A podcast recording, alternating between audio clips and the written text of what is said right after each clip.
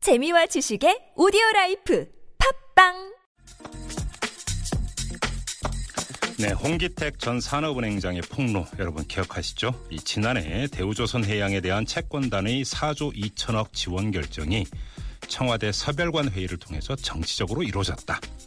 이런 내용이었는데요. 그러자 바로 야권이 청문회 개최하겠다 이렇게 나섰습니다. 엄청난 정치적 파문을 불러일으켰는데요.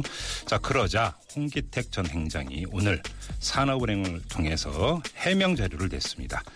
정부 당국이 일방적으로 결정한 게 아니고 관계 기관 간 합의 조정을 통해서 이루어졌다. 이렇게 말을 바꾸는 내용이었는데요. 자, 이 문제 이분은 어떻게 보고 있는지 궁금합니다. 아, 더불어민주당의 정책위 부의장을 맡고 있는 최운열 의원 전환길에서 입장 들어보겠습니다. 여보세요. 여보세요. 예, 안녕하세요, 의원님. 네, 자 일단 홍기택 전 행장이 오늘 입장을 바꿨습니다. 그러니까 관계 기관 간 이 협의를 통해서 결정을 한 것이다 이렇게 말을 바꿨는데 어떻게 받아들이세요? 저는 원래 홍기태 굉장히 했던 말이 본인의 저 진심을 얘기한 거라 그렇게 생각하고요. 예, 뭐 해명한 거는 그 얘기 이후에 우리당에서 청문회를 거론하고 하니까 아마 음. 굉장히 마음의 부담을 느껴서 네. 해명이 나왔지 않나 그런 생각이 듭니다. 그런데 이게 지금 아, 어떤 그 파문을 불러 일으킬지 애당초 처음에 모르고 이런 발언을 했을까라는 궁금증이 생기거든요. 예. 저는 뭐 그분을 개인적으로 잘 알거든요. 예, 예, 그리고 이제 학자 출신으로서 그 산업은행장을 간 사람이라서 네, 아마 조금 어떻게 보면 이제 순진한 면이 없지 않아 있지 않겠어요? 예. 그래서 아마 순수하게 생각하고 그 사실을 사실대로 그냥 얘기했지 않나 그래서 저는 뭐 그 부분 아마 정치권에서 갔다든지 관료들이 그 자리에 갔더라면 네, 아마 이런 해명 자체도 안 했을 거다 그렇게 생각을 하는데 네. 그래도 뭐 학자 출신이 같기 때문에 음. 이런 걸 사회에 알렸지 않아 그렇게 생각을 합니다. 아, 그러면 그 처음, 그러니까 최초 이 경향신문과의 인터뷰에서는 이것을 사회에 알리고자 하는 의도가 깔려 있었다 이렇게 보시는 거예요? 그렇습니다, 저는. 아, 이거 이제- 예. 뭐 청문회 얘기하고 하면 본인도 또 그 자리에 서야 되고 네. 또 이제 검찰 수사가 들어가고 그렇게 되면 이제 본인이 언젠가는 해명해야 될 텐데 아마 미리서 했지 않을까 그런 느낌은 좀 갖, 게 되네요. 예. 자, 아무튼 이게 지금 정치권에서 어떤 표현까지 나오냐면 경제판 침박의 난이다 이런 표현까지 나왔는데 왜 그러냐면 홍기택 전 행장이 사실은 아, 이 대통령직 인수위 출신이고 네. 대표적인 친박 인사로 꼽혀 왔었기 때문이거든요. 그런데 왜 이런 발언을 했을까? 사실은 정치권이나 언론계에서 주목하고 있는 게 바로 이 부분인데 의원님은 어떻게 해석을 하세요? 그러니까 일부에서 뭐 이제 뭐 레임덕이 시작됐다 이렇게들 뭐 해석도 하고 그러는데요. 네, 저는 뭐 그런 정치적인 해석은 뭐 하고 싶지는 않고 네. 아까 말씀드렸듯이 그래도 그 순수한 면이 있는 사람이기 때문에 네. 아마 이런 얘기를 했지 않았을까 음. 이렇게 생각이 들어요. 지금 의원님께서 순수한 면을 강조를 하시는데 그 이야기는 이거는 좀 해도 해도 너무한 부분이기 때문에 홍기택 전 행장도 받아들이기가 쉽지 않았다. 지금 이런 판단을 하고 계시는 겁니까? 예, 예. 예, 근데 그런 사회 속에서 평생을 살았던 사람 같으면 그걸 당연시 받아들였을 텐데 예, 뭐 학계에 있으면서 우리가 어, 저, 학생들 앞에서 강의를 할 때는 원칙론을 많이 강조하지 않아요. 네, 그런 사람 입장에서 보면은 그러한 그 관행이라는 게 너무나 비정상적이고 예, 본인한테도 부담을 느꼈을 거라 그러는데 네, 저는 이제 한 가지 아쉬운 거는 차라리 그분이 정말 그런 순수한 뜻이 있다면 네. 차라리 그 자리에서 뛰쳐나와 가지고 사표를 낸 게 제일 좀 더 용감했지 않았을까. 그러니까 산업은행장 시절을 말씀하시는 겁니까? 그렇죠. 예, 그 당시가 예. 산업은행장이었으니까 예. 정- 정말로 이거는 내 양심 상대가 허용을 못하겠다. 음. 그랬다면은 차라리 그 자리에서 뛰쳐나와가지고 예. 산업은행장 자리를 박차고 나갔더라면 훨씬 음흠. 더 용감한 소리를 듣지 않았을까 이런 생각은 좀 아쉬움이 있습니다. 네. 좀 이런 질문을 좀 드리고 싶은데요. 그 이제 그 홍기택 전 행장을 두고 언론 쪽에서는 이른가 그러니까 제3세대 서강학파의 일원 이렇게 지금 분류를 하던데 예, 지금 의원님께서도 이제 그 서강대 교수를 지내셨고요. 예. 이러다 보면은 사실은 뭐 간접적이든 뭐든지 간에 관련 이야기가 좀 그러니까 들리고 이런 문제 의식들이 좀 그러니까 공유가 되고 있었는지 이걸 좀 여쭙고 싶은데요. 전혀 뭐 그런 건 뭐 공유된 건 없고요. 예. 서강학파라고 한 건 이제 언론이라든지 사회에서 그냥 만들어낸 얘기고 예.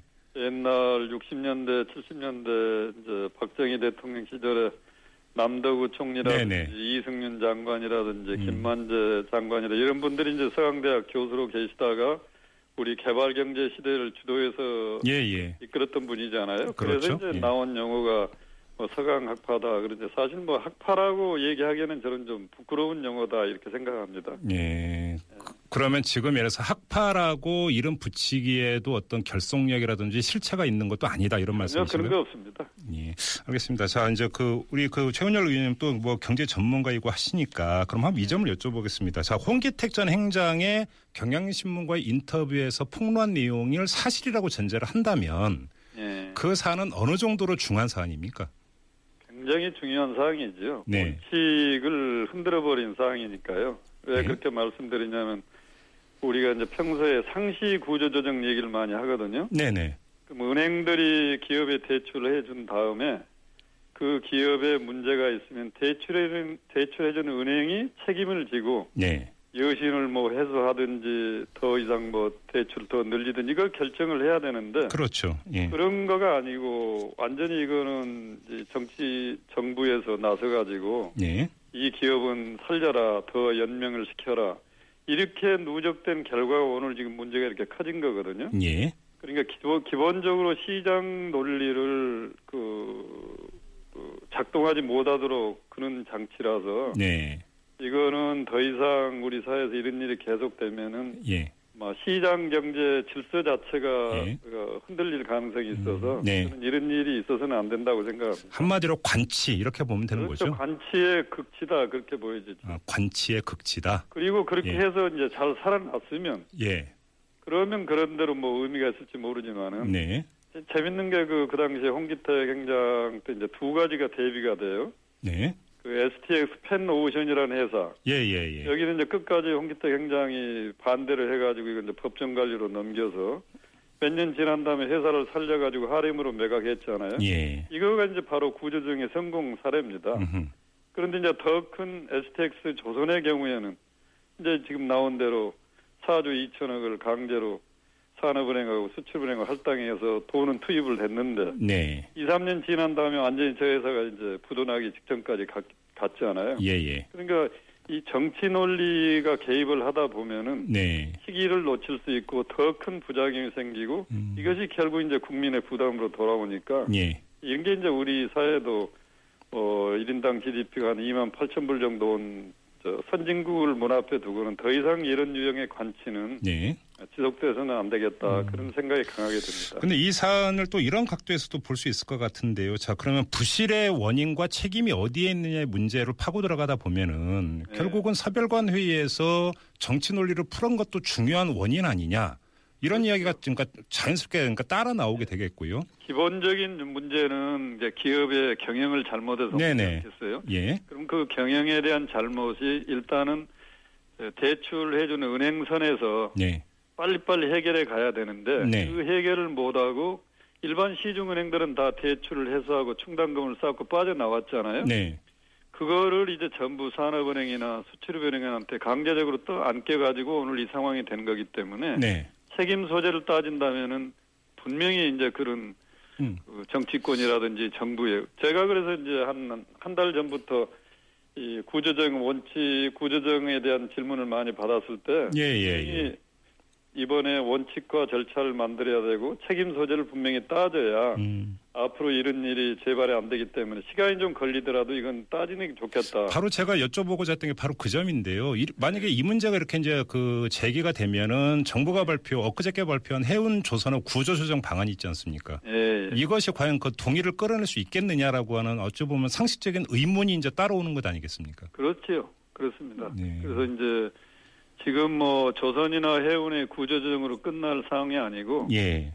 제가 가지고 있는 데이터를 보면은 지금 이런 이제 이자로 그 아니 저 영업이익으로 이자도 갚지 못하는 기간이 3년 이상 지속되는 기업을 한계 기업이라고 그러거든요. 예, 예, 예. 그런 기업이 2014년 말 기준으로 거의 이제 한 3,500개 정도 회사가 있습니다. 어휴, 그래요? 그러니까 예, 앞으로 예. 이런 회사들이 다 지금 이런 과정을 거쳐야 될 회사들이기 때문에 네. 단순히 조선 해운을 뭐 얼렁뚱땅 넘어간다 해서 우리 경제가 지금 해결될 문제가 아니라 음, 앞으로 산적에 있는 문제를 하려면 제대로 된 원칙과 절차를 만들어야 되거든요. 예, 예. 그래야 국민의 부담도 최소화되고 음, 또 이번에 어떻게 보면은 구조조정이라는 게 우리가 나쁘게만 볼 게 아니고 네. 우리 산업 구조를 선진화하고 획기적으로 바꿀 수 있는 전환기라고도 보여져요. 이 잘만 하면은. 예. 근데 이번에 이제 정부가 내온 대책을 보면은 임기응변적으로 한 내년까지 이 문제를 더 키우지 않고 그냥 덮고 가겠다는 느낌이 굉장히 많이 들어요. 아, 예. 예, 그래서 음. 보다 더 근본적으로 이번 기회에 우리 산업이 어차피 조선의 경우도 보면 일본이 한 60년 즐기다가 그 다음에 이제 우리가 조선업의 호황을 한 30년 지금 누렸거든요. 예.